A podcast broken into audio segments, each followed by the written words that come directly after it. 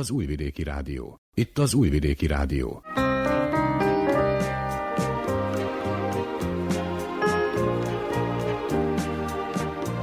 Egészségügyi mozaik.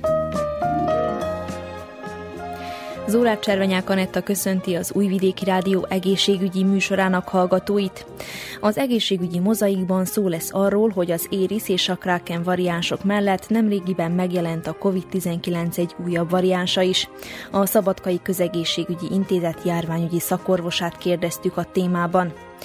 Hallhatnak az FDM terápiáról is, ami egy újfajta módszer ízületi vagy izom eredetű fájdalomcsillapításra. Bár a kezelés fájdalommal járhat, gyors eredményt hoz, már egy kezelés is igen eredményes lehet. Sőt, kisbabáknál is alkalmazható. Gyógytornás számol be a terápiáról. Mindezek mellett pszichológussal beszélgetünk arról, hogy az iskola kezdés fizikailag, anyagilag, de mentálisan is megterhelő lehet a szülők és gyermekeik számára. A mai egészségügyi mozaikban arról is szó lesz, hogy milyen kihívásokkal kell szembenéznie az iskolába induló gyermeknek és szüleiknek egyaránt. Ennyi a kínálatból, ha felkeltettük érdeklődésüket, tartsanak velünk. Vukicsevics Mihályló zenei szerkesztő és Gorán Mávics műszaki munkatárs nevében tartalmas időtöltést kívánok.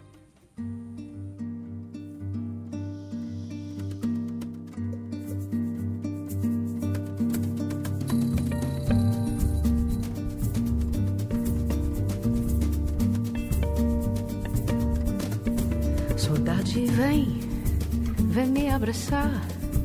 Eu não quero amar ninguém, ninguém. Saudade vai, deixa eu descansar. Já não quero amar ninguém, ninguém. Saudade deixa ela esquecer que quis amar. Saudade vem. Eu deixei lá todo tua inquietação. Eu deixei lá dilacerado o coração. Eu deixei lá um beijo e deixei lá tua mão. Eu deixei lá, não guardo na memória, cara. Eu deixei lá toda essa história. Eu deixei lá e dói mas deixa lá, já foi. Saudade vem, vem me abraçar. Eu não quero amar ninguém, ninguém. Saudade vai, deixa descansar. Já não quero amar ninguém, ninguém. Saudade deixa ela esquecer que quis amar. Saudade vem.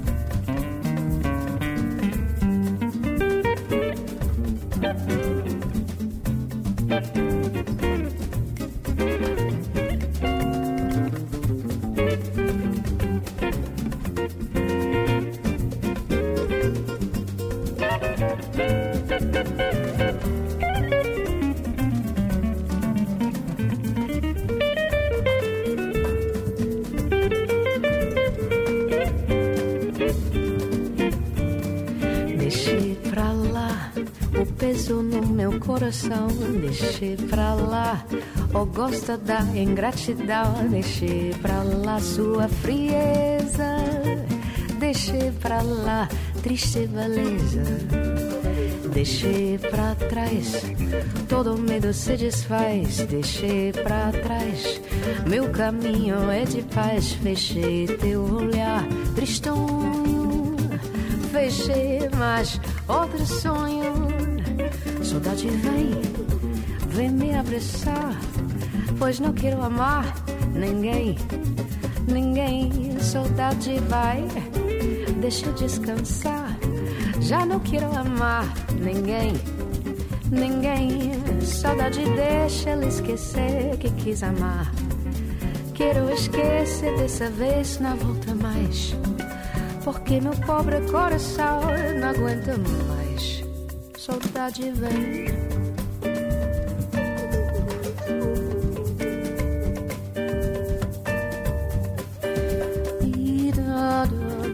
Saudade vem.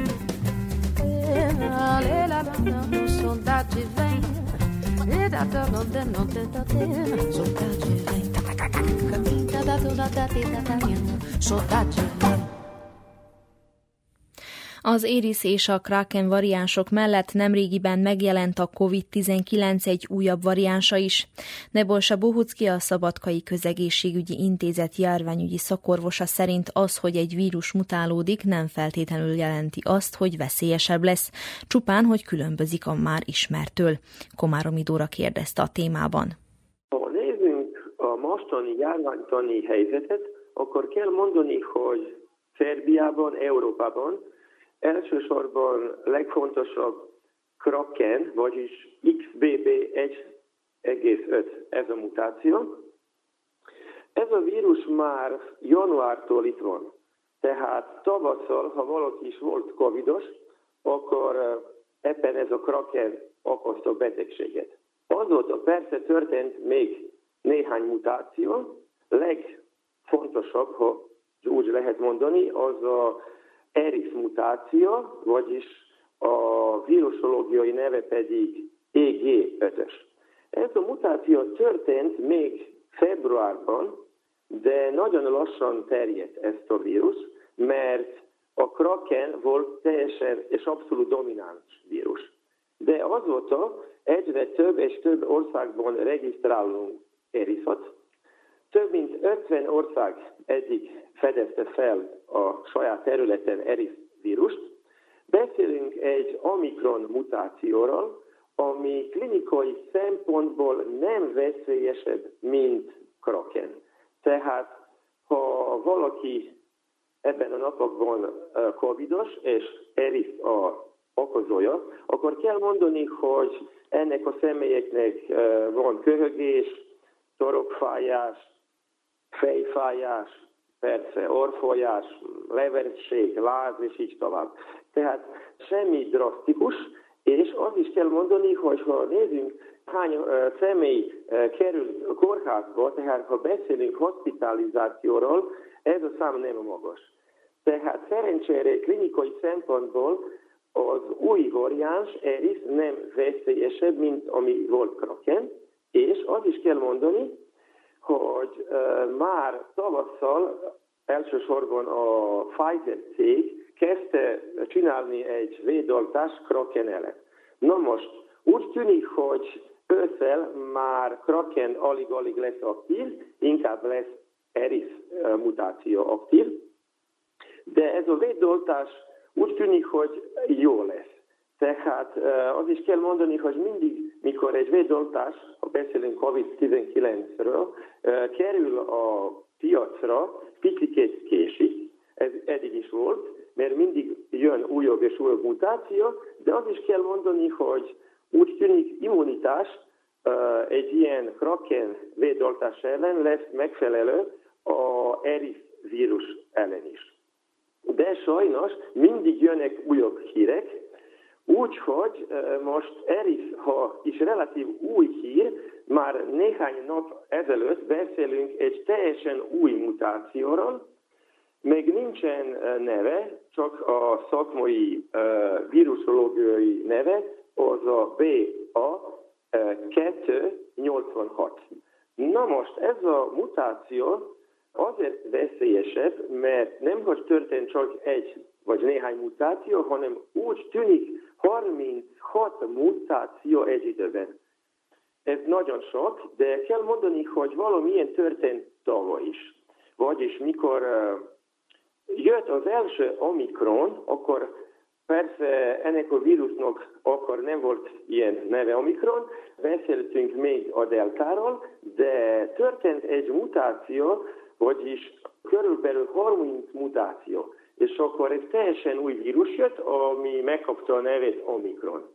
Na most azóta Omikron sokat-sokat mutálódott, de ez érdekes, hogy egy Omikron most annyira mutálódott, hogy per pillanat ez a BA286 nagyon érdekes, mert felfedezték Dániában néhány nap ezelőtt, de már jönnek olyan hírek, hogy a, ez a vírus már van Egyesült Államokban, Izraelben, Egyesült Királyságban per pillanat, és persze nincsen miért, hogy ne terjedjen a, a más országokra is. Tehát per pillanat még mindig kell mondani, hogy Kraken teljesen abszolút domináns, Eris körülbelül 15-20 százalék, ha nézünk Európát, de úgy tűnik, hogy ez a legújabb mutáció egyre gyorsabban terjed, és csak kell várni azokat a híreket, hogy uh, egyszer lesz náluk is, de kell mondani, hogy ez egy cseppfertőzés, gyorsan terjed, uh, nagyon sok ember tünetmentes, azért nem lehet e- egyszerű követni ezt a vírust, de nem lesz meglepetés, hogy nem sokára nálunk is lesz. És ez mit jelent az oltottak szempontjából? Mennyire védettek ez a vírus variáns ellen? Ha beszélünk COVID-19 elleni védoltásokról, nagyon jó, hogy bárki eddig felvette három dózis. Legyen az Pfizer, Sinopharm, Orosz vagy AstraZeneca védoltás, lényegtelen. Három oltás után létezik védettség. Persze nem abszolút, mert sajnos, ha valaki is felvette három, vagy esetleg négy dózis, ő is bír lenni covidos, de akkor sokkal enyhébb a tünetek.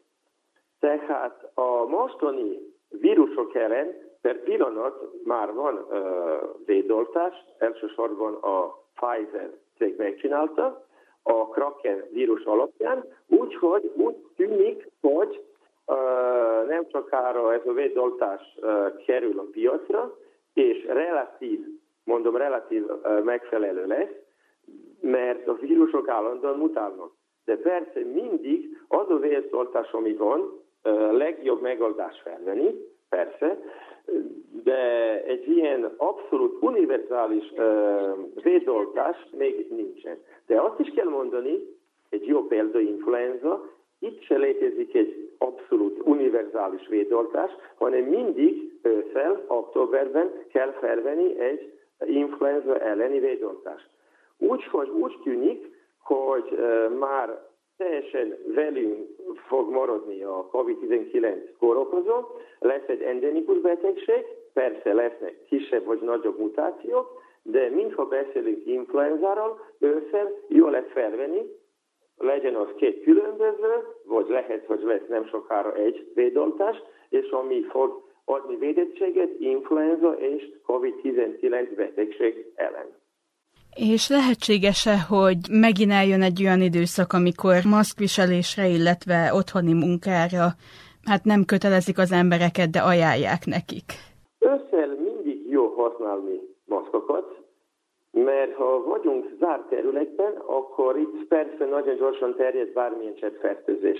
Egészségügyben lehet, hogy lesz kötelező, mondjuk, mint a kesztyű használata. Tehát ez egy ilyen megelőzési preventív eszköz, maszk, és miért ne jó használni egészségügyben, ha beszélünk uh, munkásokról, vagy ha valaki bemegy valamiért a kórházba, de az nem jelent, hogy más helyeken is uh, lesz kötelező maszk.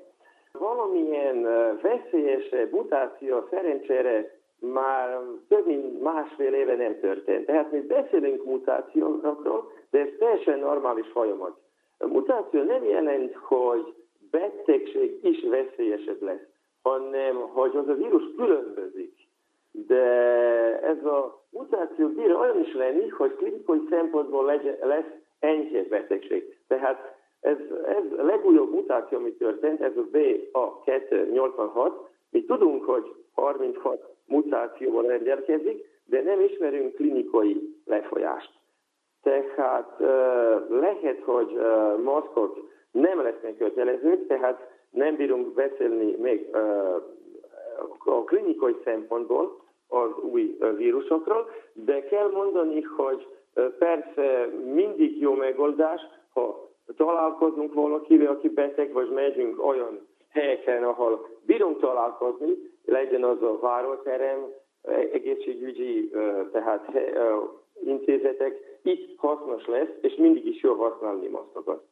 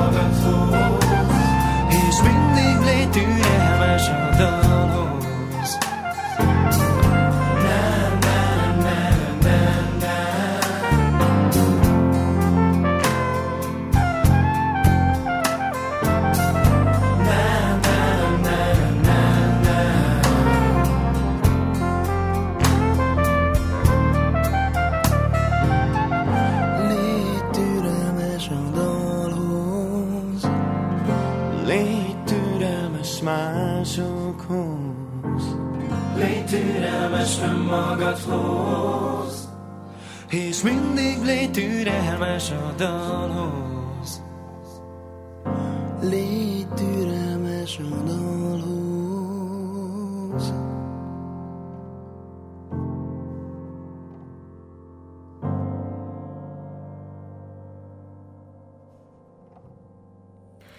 Gerinc eredetű panaszok leggyakrabban a derékon jelentkeznek, derékfájás, merevség és vagy zsibbadás jellemzi őket.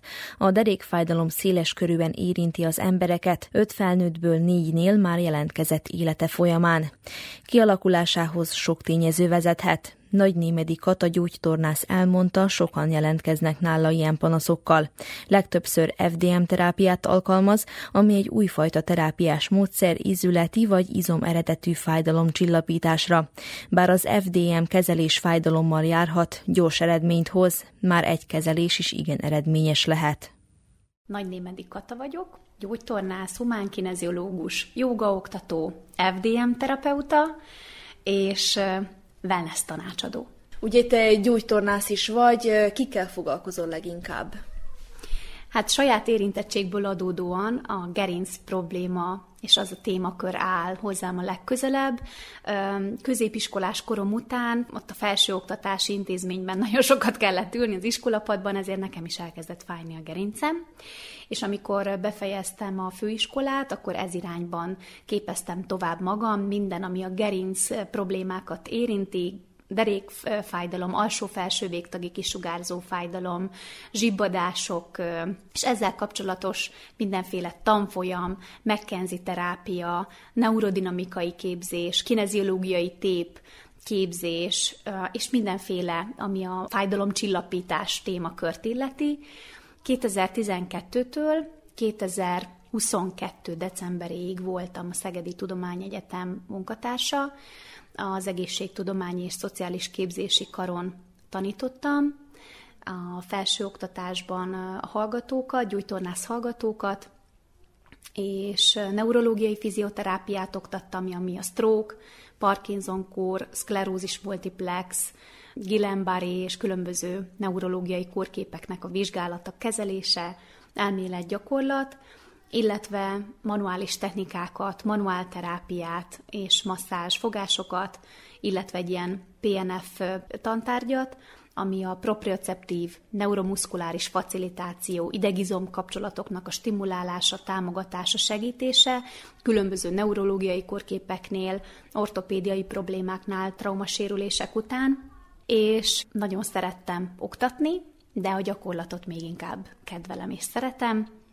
Két gyermekem van, egy hat és fél éves kisfiam és egy három és fél éves kislányom, és az ő egészségtámogatásuk indított el egy olyan úton, amivel nyitott voltam, hogy mindenféle természetes megoldást és alternatív lehetőségeket felkutassak, és éppen ezért akár a szakmaiságomon belül, akár így egyéb témakörökben ez irányban képeztem magam tovább. Hogy néz ez ki gyakorlatban? Ugye egy csomó mindent felsoroltál, hogy mit tanítottál, mit oktattál. Ugye mondtad, hogy gyakorlatot jobban szereted. Kik járnak hozzád, és milyen fő problémákkal kérik a segítséged? A legtöbb ember derék problémával küzd, tehát ez mondhatni egy ilyen népbetegség is tulajdonképpen az életmódunknak köszönhetően. Mi váltja ezt ki? Az ülőmunka, mozgásszegény életmód, helytelen táplálkozás és egyirányú terhelés van a gerincen, akár az ülésből, akár a mindennapi tevékenységekből adódóan, és nincs meg az a komplex átmozgatása a gerincnek, amit mondjuk a régi időkben, amíg gyűjtögető életmódot éltünk, elvégeztek az emberek, és a gerincünk az nem kapja meg azt a fajta terhelést, aminek köszönhetően megerősödnek kellőképpen, hogy egyébként a mindennapokat teljesen egészségben tudjuk véghez vinni. És akkor ugye mondtad, hogy felnőttekkel és babákkal is foglalkozol. Nézzük akkor a felnőtteknek a legnagyobb problémát. Hogy mondtad a derékfájdalom, mi van még?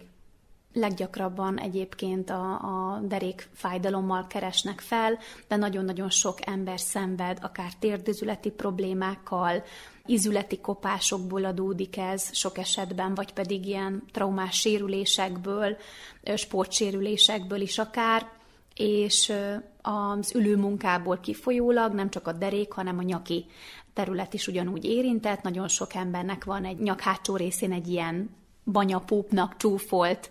Deformitás, ami egy ilyen kis zsírszövet tulajdonképpen, ezzel próbálja a szervezet megtámogatni azt a, az instabil gerinc szakaszt, és ebből kifolyólag a hátsó szövetlánc, a lapockák körüli terület, ez sokkal nagyobb terhelésnek van kitéve, ezért a feszültség fokozódása, lapocka fájdalom, nyakfájdalom, a trapéz felső részében jeleznek fájdalmat leginkább az emberek, és nagyon sok embernek akár fejfájás problémái is adódhatnak ebből, szédülés, rosszul lét, hogyan kezeled őket, mi segít nekik ebben, vagy hogyan kell ezt mondjuk a fájdalomcsillapítást, uh-huh. vagy kikezelni ezt a fájdalmat, hogy megszűnjön?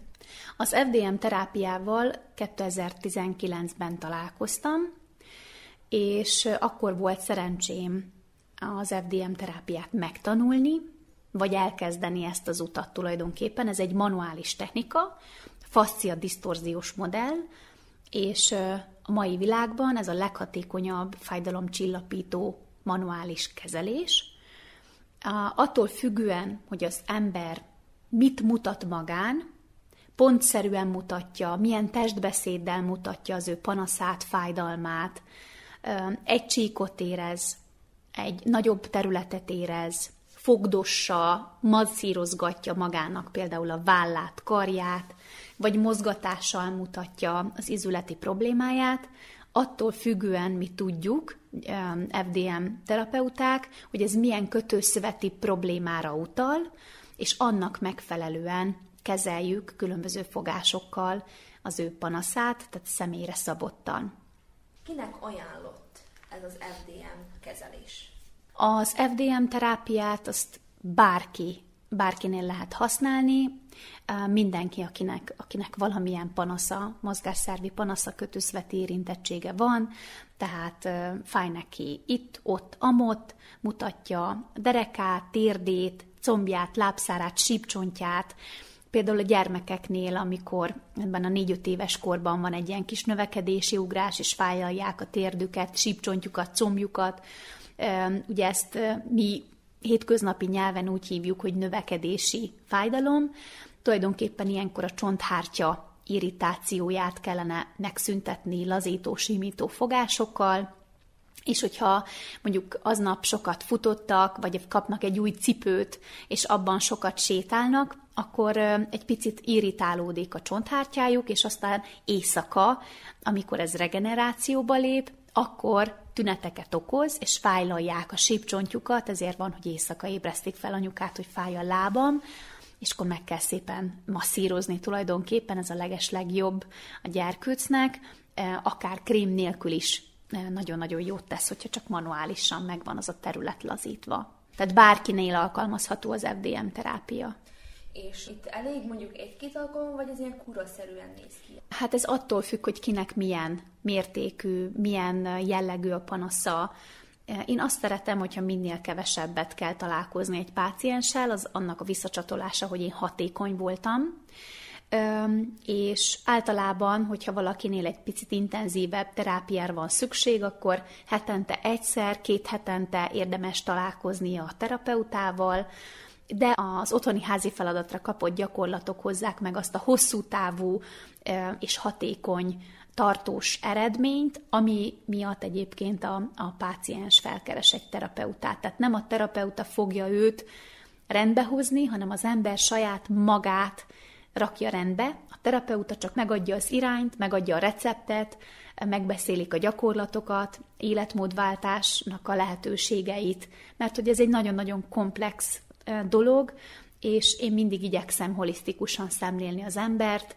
Az is nagyon fontos, hogy mennyi vizet fogyaszt, milyen a stressz szintje, tehát mindenféleképpen ezekre a dolgokra, illetve az alvás mennyiségére és minőségére nagyon-nagyon fontos odafigyelni, és a táplálkozás az alapja mindennek, tehát hiába, hogyha valakinek van egy közvénye, vagy egy reumatikus problémája, hogyha nem táplálkozik helyesen, nem zárja ki azokat a a rizikótényezőket, a táplálkozást illetően, amik még csak begyújtják ezt az egész folyamatot, és olaj a tűzre, akkor nem nem lesz tartós eredménye. Tehát hiába az elektroterápia, hiába a fizikoterápiás kezelések, ezek mind-mind pillanatnyi enyhülést tudnak csak adni, egy hosszú távú tartós eredmény csak úgy születhet, hogyha az ember életmódot vált, és elkezdi a korrekciós gyakorlatokat beépíteni, amivel ő a mindennapi terhelését korrigálni és kompenzálni tudja. Egy kicsit utána olvastam ennek a terápiának, és azt olvastam, hogy ez fájdalmas. Na most, hogy néz akkor ki egy ilyen terápia, egy mondjuk mennyire fáj az egy tízes skálán, hogyha nézzük, mert mondom, hogy ez attól is függ, hogy mekkora a probléma, nem? A fájdalom az mindig szubjektív, tehát mindenkinek ö, ö, saját testérzékelése, hogy ő egy-egy fájdalmat mi, mi, milyen és tehát hogyan él meg, de tulajdonképpen ez a kutyaharapás szőrével terápia, és én szoktam is mondani, hogy ez, amit most csinálni fogunk, ez fájni fog, tehát erre számítson, és az a jó, hogyha megtaláljuk azokat a pontokat, amik egyébként fájnak. És nullától tízes skálán, ha beletalálunk, akkor tízes fájdalmat kell, hogy érezzen. Ez addig a pillanatig tart, amíg az a 10-20 másodperc, amíg elvégezzük a fogást. És akkor egy ilyen terápia meddig tart, mondjuk egy alkalom? Vagy ez is attól függ, hogy... Ez attól függ, hogy kinek milyen terület, tokától bokáig kell kezelni, vagy, vagy csak egy adott területen van panasza, problémája, egy pontot érez, nem tudom, a boka területén, vagy a gerinc mellett, tehát ez mind-mind attól is függ, illetve útközben is előjöhetnek újabb és újabb tünetek. Ezt úgy kell elképzelni, hogy a szervezet és a központi idegrendszer nagyon okos, ezért nem mutatja az összes fájdalmas területedet egyszerre, mert az túl sok infó lenne az, az idegrendszerednek, ezért a legrosszabbat, tehát ha fáj az ember foga, akkor biztos, hogy nem fáj semmi más, csak a fogad, de az nagyon. Hogyha um, fáj a derekad, akkor más nem fogsz érzékelni, hogyha az egy mondjuk egy ilyen akut, tényleg súlyos fájdalom, egy 8-as, 9-es, 10-es fájdalomintenzitás, viszont ahogy elkezdjük föloldani ezeket a kötőszveti problémákat, és megszüntetjük azt a panaszt, akkor előjöhet, hogy ja, én is itt jelentkezek, én is itt vagyok még, akkor előjön, hogy mondjuk fáj a comb hátsó része is ott egy vonalban, akkor azt is kikezeljük. Akkor előjön, hogy ú, a térdizületnél van egy pont. Tehát, hogy ez, ez mind egy ilyen um, Egyikből egy ilyen, igen, egyikből adódik a másik, de tulajdonképpen el kell kezdeni lehámozni ezeket a kötőszveti feszültségeket az emberről, és akkor ahogy szedjük le, mint a hagyma héjat, egyszer csak eljutunk a magig, hogy honnan is indult ez a probléma. A babáknál hogy néz ki egy ilyen kezelés? Mert ugye ők nem tudják azt mondani, hogy most hol fáj. Hogy találjátok meg a fájdalomnak a pontját? Az, hogy én baba FDM terapeuta lettem, ez tulajdonképpen a saját anyaságomnak köszönhető legnagyobb mértékben, ugyanis az első gyermek születése után nagyon sok olyan panasszal találkoztam, amit nem gondoltam, hogy, hogy egyáltalán léteznek ilyen dolgok, és nem tudtam, hogy a, az anyaság ennyire nehéz, hogyha mondjuk egy baba sírós, hasfájós, nem alszik, nem tud szopizni, kirágja az anyukának a cicijét, tehát nagyon-nagyon sok minden olyan panasz saját tapasztalatból, tehát saját, saját tapasztalat az, ami megindított ezen az úton. És amikor én a felnőttekkel elkezdtem az FDM-mel foglalkozni, láttam, hogy mennyire hatékony, nagyon-nagyon, tehát egy-egy kezelés elképesztő változást hoz, és ez motivált, hogy akkor az FDM terápiában egy ilyen specializációval a babákra képezzem magam.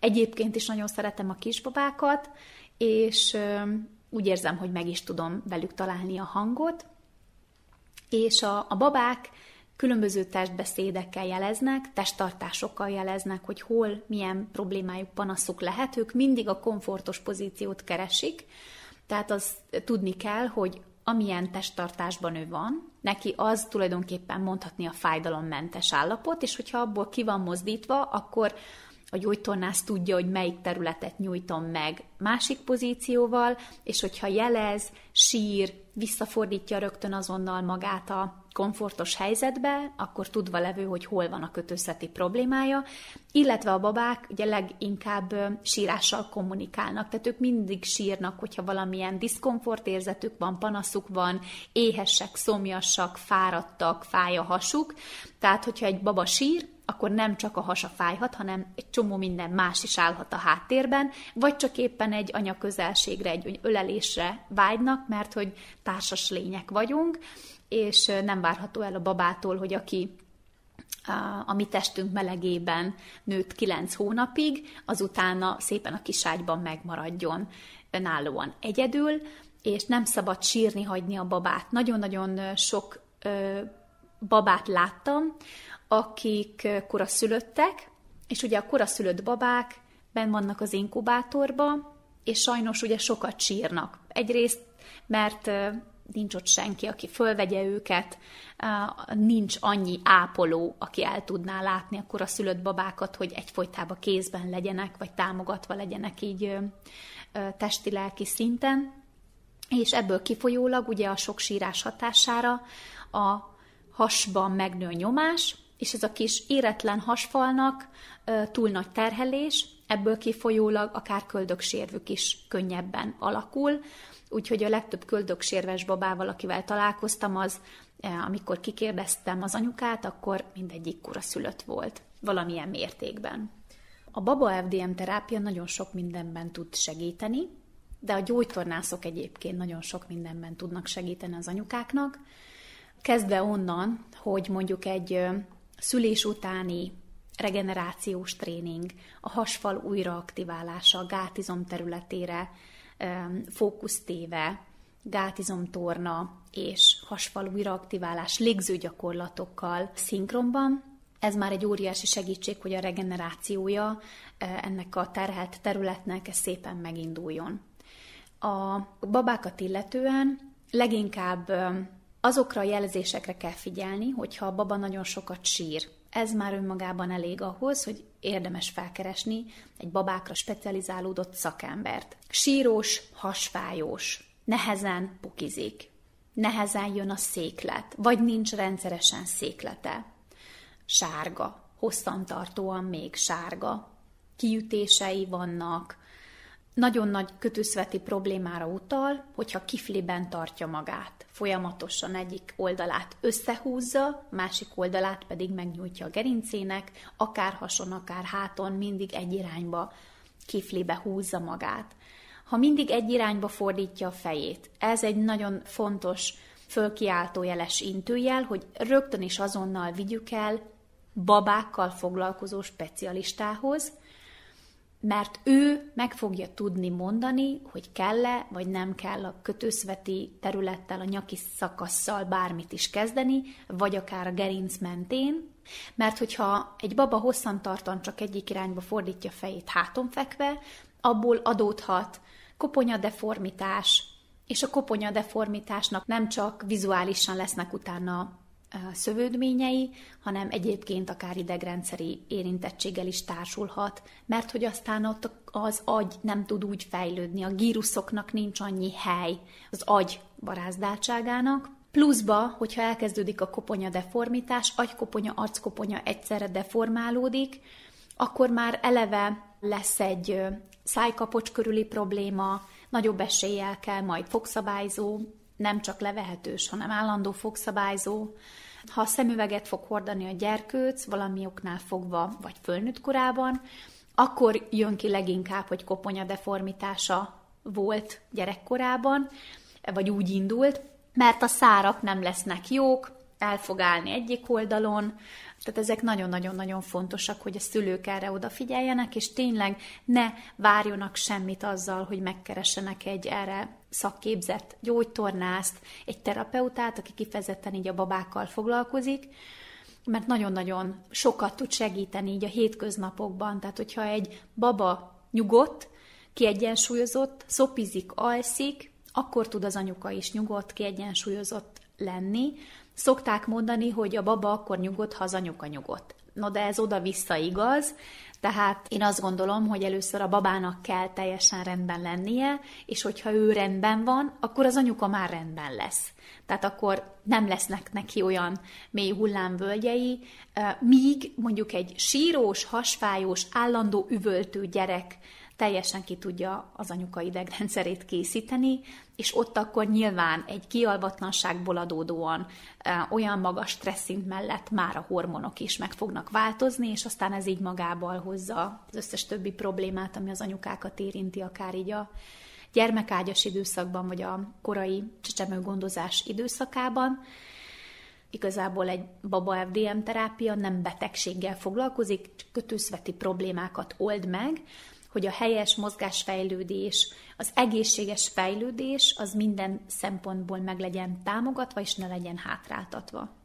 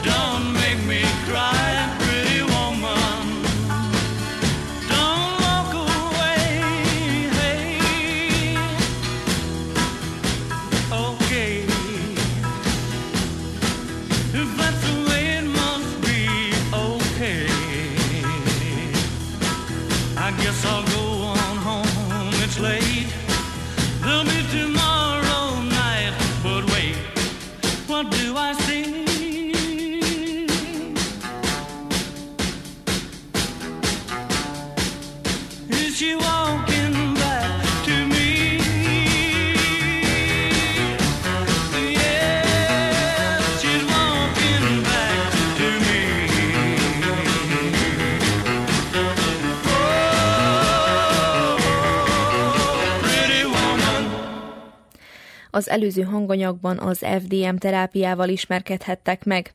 A csecsemőknél különösen nehezíti a helyzetet, hogy ők nem beszélnek, nem tudják elpanaszolni, hogy pontosan hol fáj. Náluk a nonverbális kommunikációs jeleket, mint például a sírást, a testtartást vagy a mimikát veszik figyelembe a terapeuták. Nagy Némedi Kata gyógytornász beszél részletesen a tünetekről.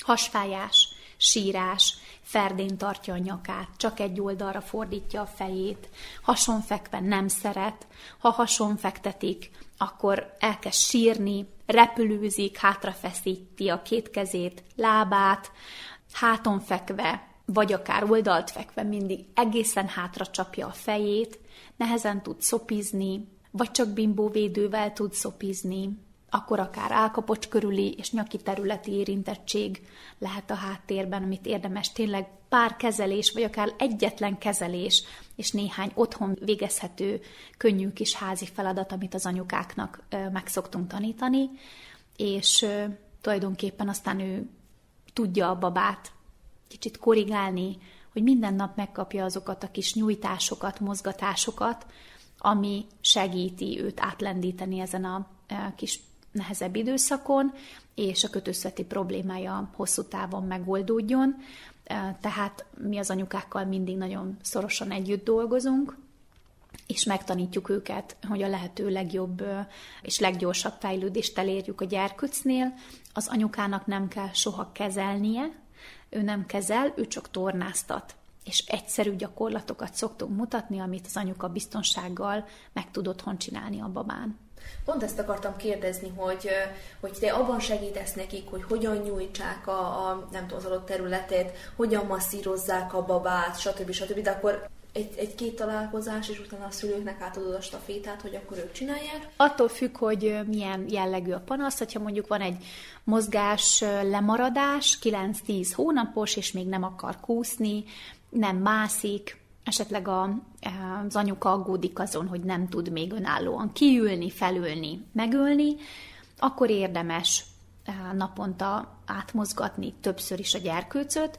Ezt a gyógytornász megmutatja az anyukának, és ők otthon tudnak gyakorolni, és heti vagy két hetente á, egy ilyen rendszerességgel elvinni terapeutához, hogy az a terapeuta tudjon a legjobb módon mindig na, hétről hétre, vagy két, hét, két hetente a találkozva egy kis plusz-pluszt adni, illetve célirányosan átmozgatni a gyerkőcöt. Tehát ez nagyon-nagyon jó a fejlődésben. Baba FDM terápiát akár már egy-két hetesen is meg lehet, meg lehet próbálni, minél korábban az ember felismeri ezeket a tüneteket, minél korábban ki van kezelve, annál gyorsabb az egész folyamat, és hogyha mondjuk valakinek 4-5 hónapos korában derül ki, hogy ferdenyaktartása van, és azért fordítja csak egyik irányba a fejét, addigra már van egy jókora koponya deformitása a babának, amit nem lehet olyan könnyedén helyreállítani. Én ezért minden szülőnek mindig azt javaslom, hogy egyetlen egyszer érdemes elhozni a babát egy teljes körű kivizsgálásra, mert a szülés, illetve a magzati korban, attól függ, hogy az anyuka pocakjában hogy áll, és a szülés, születés körülmény nagyon-nagyon sokat befolyásol azon, hogy lesznek-e nagyobb eséllyel kötőszveti problémái, vagy nem. Tehát az a lényeg, hogy az anyuka felismerje ezeket az intő jeleket.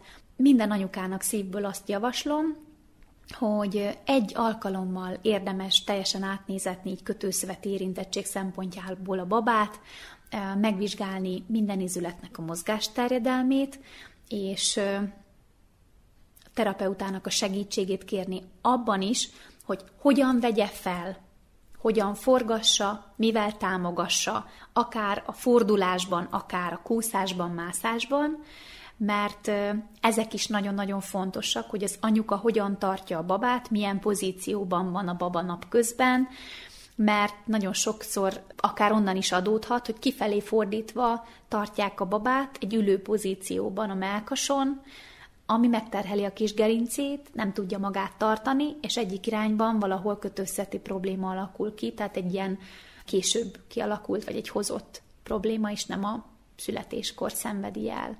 Fontos témakör még, hogy az anyukák, szülők hogyan tartják a babát, akár a hordozás is fontos témakör lehet, ami külön megérne egy misét, és egy külön előadásban is egy hordozási tanácsadóval érdemes lenne erről beszélgetni, mert nagyon-nagyon sokféle hordozó van a mai világban, és tulajdonképpen ebben a sokszínűségben az anyukák sokszor belevesznek, és rosszat választanak. És bizony itt nagyon fontos a gerinc szempontjából, hogy a hordozóeszköz gerincbarát vagy nem gerincbarát, csípőjének árt vagy nem árt. A legtöbb hordozóeszköz sajnos ártalmas a babának, tehát mindenképpen, ha valaki hordozni szeretné a babáját, akkor hordozási tanácsadóval egyeztessen, kérje ki a véleményét, próbálják ki, hogy mi az, ami nekik megfelel, ami bejön, rugalmas kendő, hosszú szövött kendő, karikás kendő, és aztán amikor nagyobb a baba, akkor ö, csatos félcsatos hordozók, amik megfelelően támasztják a gerincét a babának, és a csípőnek is teljesen egészséges, mert az ilyen merev falú hordozóeszközök, amiket nagyon sok helyen vagy akár gyógyszertárban lehet vásárolni, azok sajnos nem megfelelőek, tehát nem felelnek meg ezeknek a kritériumoknak.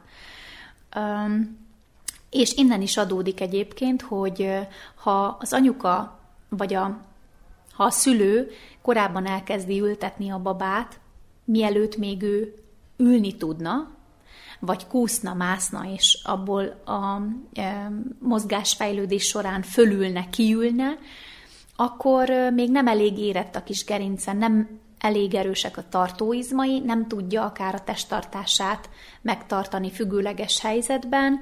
E, ezt nyilván az is jelzi, hogy eldől, de ilyenkor inkább csak magát a mozgás mintát, a kiülés folyamatát kell neki megmutatni, kiültetni úgy, ahogy egyébként is ő kiülne, ezt a gyógytornász nagyon szépen meg tudja mutatni az anyukának, hogy ennek mi a folyamata.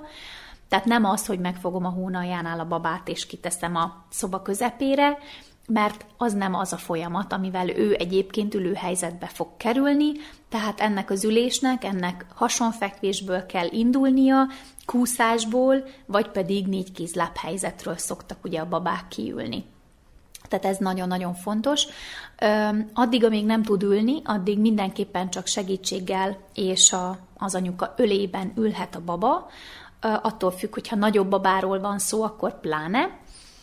Vagyis ha nagyobb babáról van szó, akkor bátran lehet a, a, a babát ültetni a földön is, úgyhogy én ott vagyok de nem szabad átesni a ló túloldalára, mert hogyha a baba nem tud még kúszni, mászni, nem tudja, hogy hogyan került ebbe az ülőpozícióba, nem is tud onnan kijönni, és esetleg egy rossz mozgás mintát fog ő magának kitalálni, hogy hogyan jusson el A pontból B pontba. Ez általában ez a fenéken csusszogós, kis hernyózós mozdulat szokott lenni, és ezt nagyon-nagyon nehéz leépíteni, ha már ez neki a saját kis betanult mozgás mintája. Tehát egy rossz mozgás mintát nagyon nehéz leépíteni, míg egy, egy még meg nem tanult mozgásmintát, sokkal könnyebb rávezetni a babákat, sokkal könnyebb nekik megtanítani, mint egy rosszat átkonvertálni jóra.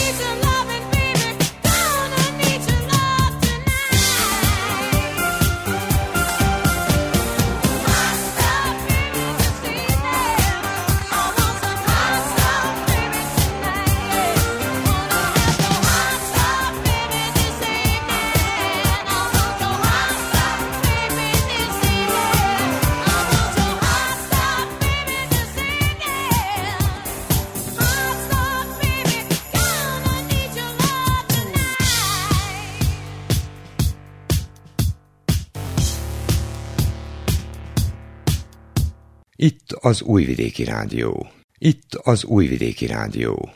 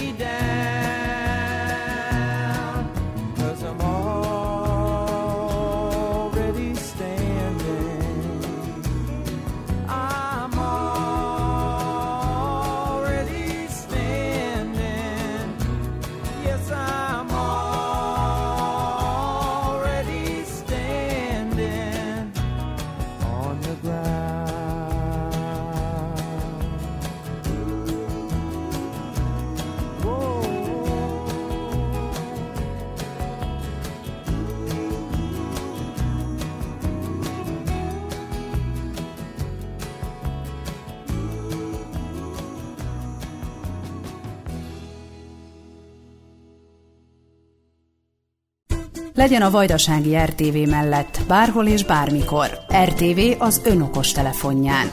Értesüljön azonnal a legfontosabb hírekről. Nézze és hallgassa műsorainkat, amikor önnek megfelel. Tájékozódjon műsorkínálatunkról. A Vajdasági RTV mindenhol és mindenkor önnel. Az Android alkalmazás az rtv.rs honlapon érhető el.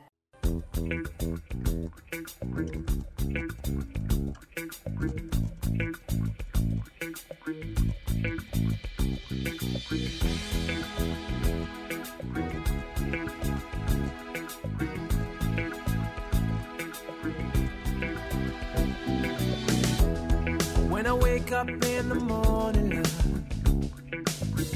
and the sunlight hurts my eyes. Something without warning, love, is heavy on my mind. But then I look at you,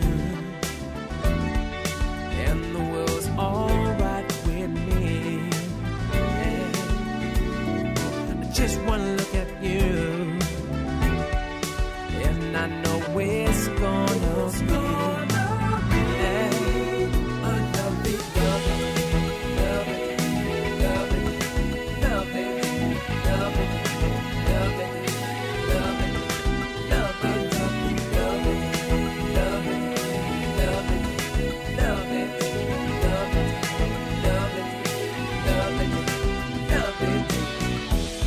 When the day that lights head off impossible to face, when someone else instead of me, yeah, always seems to know the way.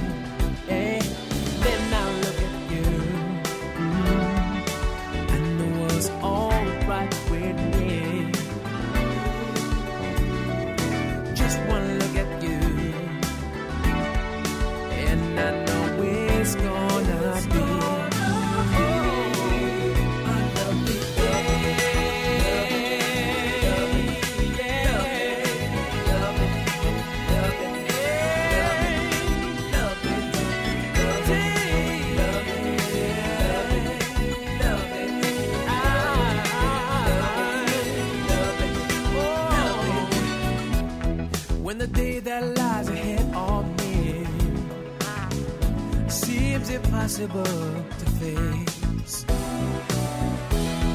When someone else instead of me always seems to know the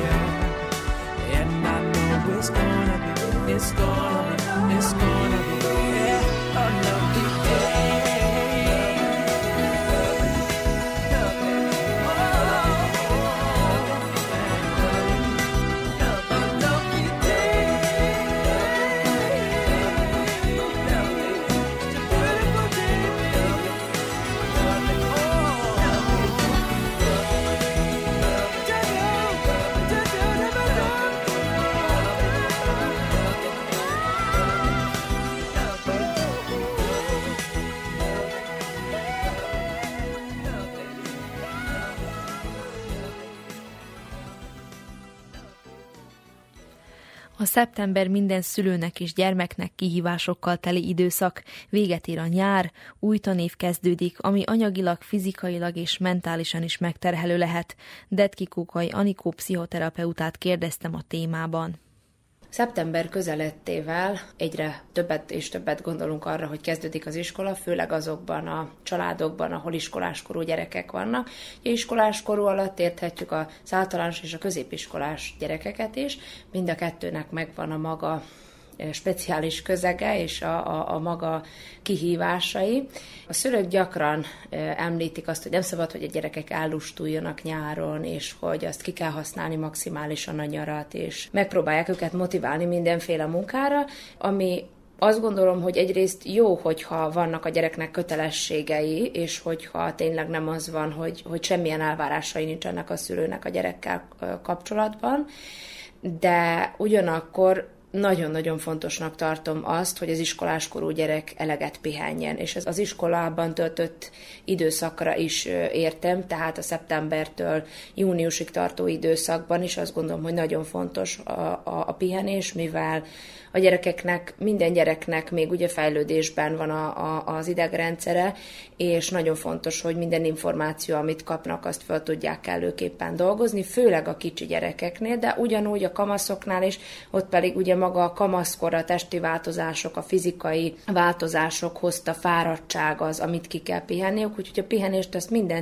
mindenféle szempontból kiemelném, akár a szeptembertől júniusig tartó időszakban, de a nyár folyamán is legyen elegendő a pihenés. Persze ez nem azt jelenti, hogy nem lehetnek elvárásaink, de azért azt gondolom nagyon fontos, hogy időt fordítsanak arra is a, a gyerekek, hogy pihenjenek. Na most a pihenés az ugye különböző formájú lehet, lehet pszichikai, lehet fizikai, lehet érzelmi pihenés lehet valamilyen spirituális pihenés, lehet digitális pihenés, tehát hogy elvonom magamat egy kicsit ezektől a digitális eszközöktől, és hogy tényleg megpróbálom észrevenni azt, ami a környezetemben van.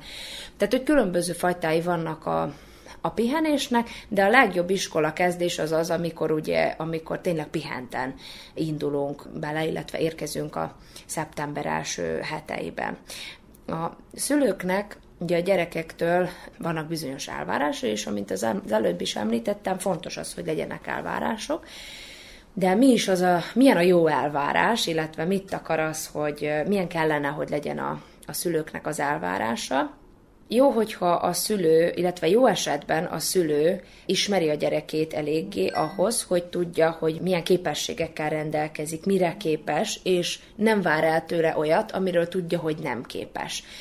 Tehát, hogyha látja a szülő, hogy nem tudom, a, a gyerek nem képes arra, hogy nem tudom, milyen képzőművészeti alkotást adjon át, akkor ne várja el tőle, hogy már pedig igenis ezt neked meg kell csinálni. Valószínűleg, hogy azok a képességei bár fejleszthetőek, de valamilyen szinte lehet, hogy tehetségtelen. Ugye mondják, hogy a, most konkrétan, hogyha ennél a témánál maradok, hogy ugye a, a tehetség az egy fejleszthető dolog, meg valóban az, de azt gondolom, hogy a szülőnek minden gyereknél, és külön-külön minden gyerekénél is fel kell ismernie, hogy milyen képességekkel rendelkezik, mik az erősségei, és mik azok, amiken, amikben segítségre szorul. Hogyha ezt felismeri, akkor kellőképpen tud támaszt nyújtani a, a, a gyerekének a, a, az iskolában. Tehát, hogy akkor meg tudja benne erősíteni, hogy, hogy mik azok, amik, amik neki mennek, ami neki jól fekszik, amivel ő milyen képességekkel rendelkezik. Legyen az valamilyen szociális készség, lehet, lehet az bármilyen társadalmi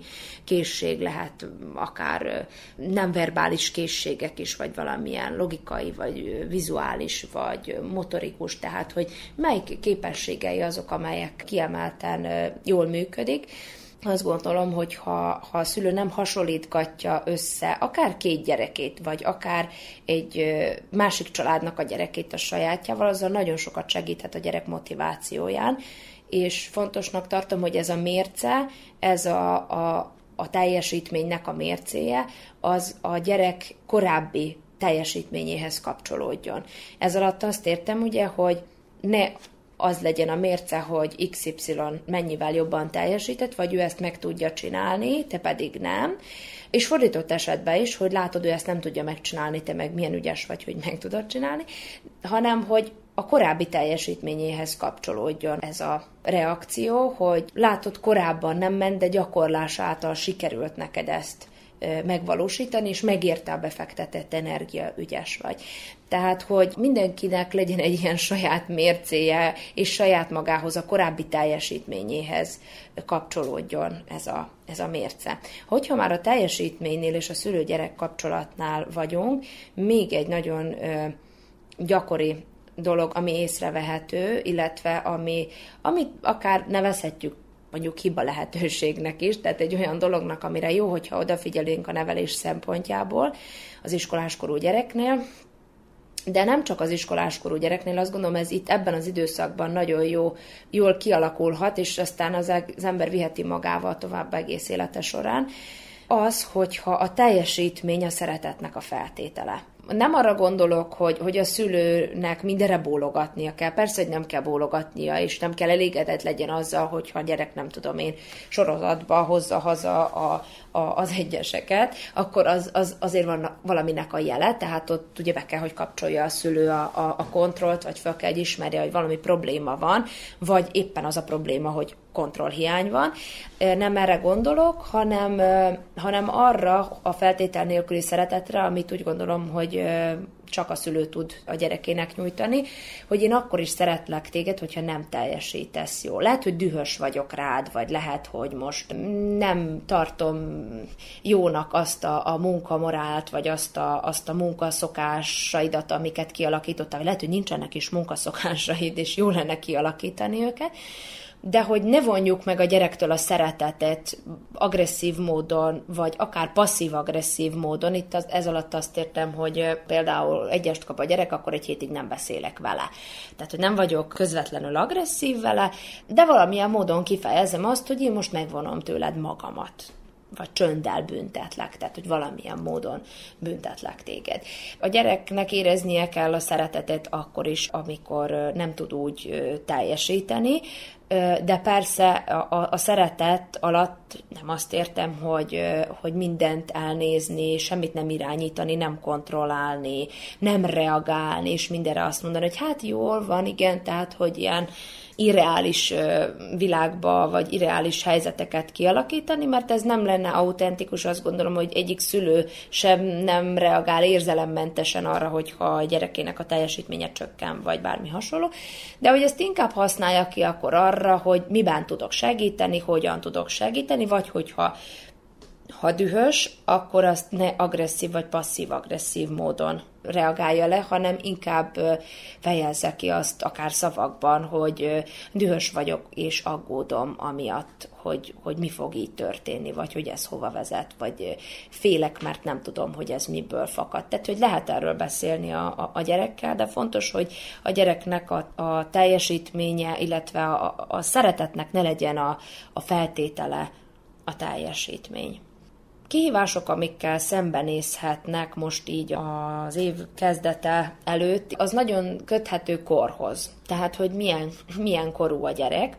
A családnak az életében egyébként is, tehát hogyha, hogyha a szisztematikus családterápiára hivatkoznék, akkor nálunk ez úgy is meg van határozva, mint egy krízis helyzet, például amikor a gyerek első osztályba indul. Krízist nem úgy értem, hogy valamilyen traumatikus élmény okozta krízis, hanem hogy olyan változásokat követel meg a családi életben, amihez alkalmazkodni kell. Tehát nem folyik úgy tovább az élet, ahogyan azelőtt több rutin van benne, munkaszokásokat kell kialakítani, az egész család kell, hogy alkalmazkodjon egy iskolás gyerekhez, illetve a, az iskolának a, a kezdéséhez, vagy segíteni kell a tanulásban, vagy lehet, hogy ha valamiben a gyerek ugye kiemelten teljesít, akkor a, a kiemelt teljesítmény következményeképpen ugye valamilyen versenyekre vinni, vagy továbbfejleszteni, fölismerni bizonyos készségeket benne, amiket tovább kell fejleszteni. Ehhez is ugye a szülőnek ebbe is energiát kell fektetni, akár pénzt belefektetni, időt belefektetni, elvinni a gyereket ide-oda a versenyekre, vagy bármi. Tehát, hogy hoz olyan változásokat a, a, a, az ember életébe, illetve olyan kihívásokat, amikkel korábban nem kellett megküzdenie. Tehát, hogy az egész család valamilyen szinten alkalmazkodik. Most itt nagyon sokszor ugye az anyára hárul az a feladat, hogy ezzel foglalkozzon, tanuljon a gyerekkel, de jó az, hogyha megoszlik ez a szülők között, tehát hogyha apa és anya is be tud kapcsolódni egyelő vagy közel egyenlő formában. A gyerek az iskola kezdésnél ugye kortól függően megélhet különböző intenzív érzelmeket, de ezek az intenzív érzelmek kapcsolódnak ahhoz is, hogy milyen tapasztalata van már az iskolában, de ahhoz is, hogy hogyan mutatják be a felnőttek az iskolát neki, illetve az iskola kezdést például, vagy valamilyen iskola váltást, vagy bármi hasonló. Tehát, hogyha eleve egy, egy szörnyű helynek van beállítva, egy félelmetes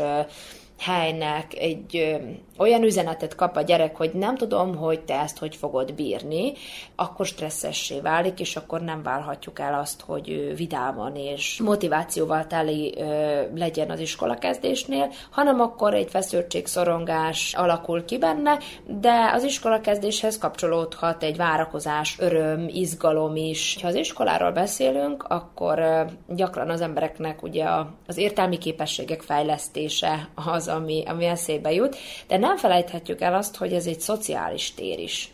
Tehát, hogy az iskola egy olyan, olyan tér, ahol gyerek gyerekkel érintkezik, gyerek fölnőttel érintkezik, rengeteg emberi kapcsolat van, nagyon nagy közösségről beszélünk, ahol mindenkinek meg kell találnia a helyét, ahol szocializálódunk, ahol megélünk különböző érzelmeket, különböző em, olyan érzelmeket, amit csak emberek között tudunk megélni, tehát például nem tudom, mint a féltékenység, irítség, mint kellemetlen érzelmek, vagy mint az empátia, ami ugye egy fejleszthető dolog, tehát, hogy mindezek a készségek, képességek vagy érzelmek, amik megjelennek, ezek egy szociális térben jelennek meg legelőször, mint amilyen az iskola. Úgyhogy a kisebb gyerekek intenzívebben reagálnak érzelmileg, a nagyobbak már kicsit jobban kontrollálják magukat de nagyon jó lenne, hogyha az iskolában megtanulnák azt is, hogy egymással hogyan kell bánni, vagy egymáshoz hogyan kell viszonyulni. Egyrészt magától is alakul ez a dolog valamilyen szinten, ugye mivel, hogyha valaki nem alkalmazkodik a csoportnak, csoport alatt értem például az osztályt, vagy az osztályközösségen belül kialakult kisebb csoportokat, hogyha ők nem nem, hogyha nem elfogadható valakinek a viselkedése, akkor kiközösítés áldozata lesz legtöbbször. Tehát, hogy az, le, az a jele annak, hogy ez nem elfogadható, változtatnod kell valami. Nem mindig ilyen, ilyen szerencsés a dolog, sajnos van ennek egy, egy kontra formája is, és olyannal is lehet találkozni, hogy ha olyan értékeket képviselnek, amik nem fejlesztő értékek, tehát, hogy nem tudom én, vannak az osztályban olyan tanulók, akik elégségesek, vagy maximum jó tanulók, abból több van, és mondjuk rá van egy-két kitűnő tanuló, akkor sajnos kiközösítés áldozata lehet az a kitű, egy-két kitűnő tanuló is. Úgyhogy sajnos ez meg is fordulhatna. Ilyenkor azt gondolom nagyon fontos az osztályfőnök tanító néni beavatkozása, tehát hogy a fölnőtteknek is bele kell látni, bele kell szólni, kísérni ezeket a ezeket a, a, a folyamatokat, mert ugye az iskola az nem csak ö, oktatási intézmény, hanem oktatási és nevelési intézmény is.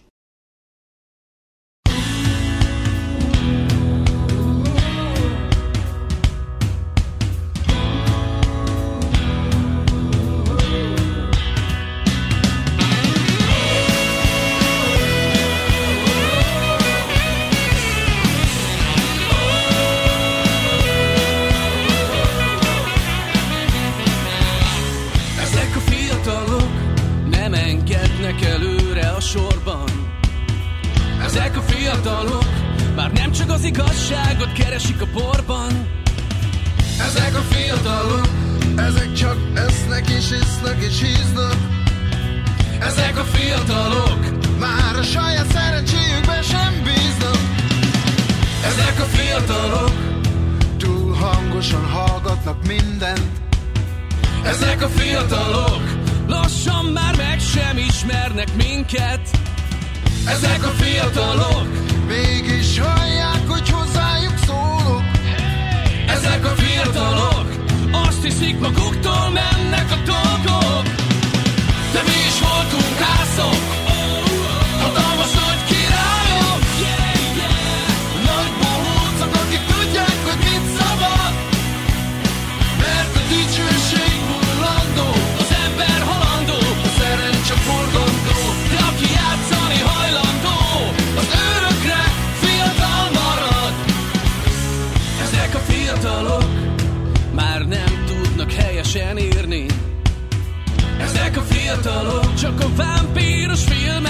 tudnak sírni.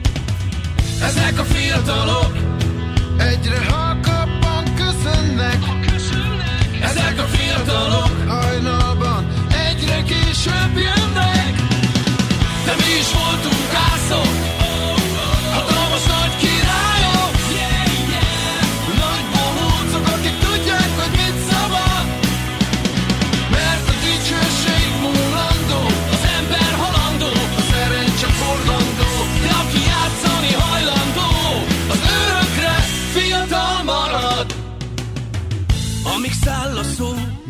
Mint a léghajó Nekünk addig jó Mert annyi mindent nem szerettünk még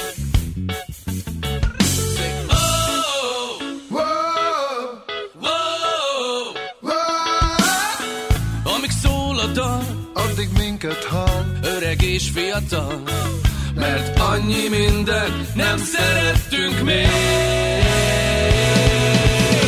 De mi is voltunk házok,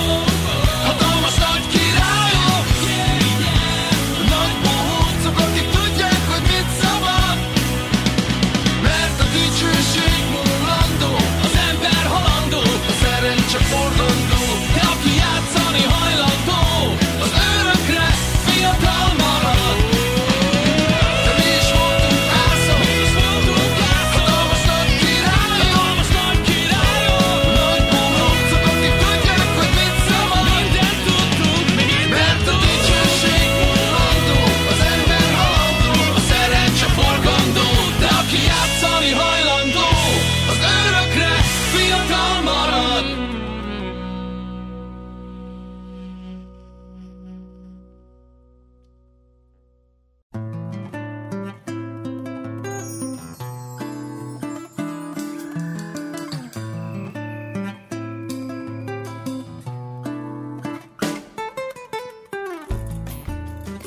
Kedves hallgatóink, Önök az Újvidéki Rádió egészségügyi műsorát hallották, melynek első órájában szó volt arról, hogy nemrégiben az Éris és a Kraken variánsok mellett a COVID-19 egy újabb variánsa is megjelent.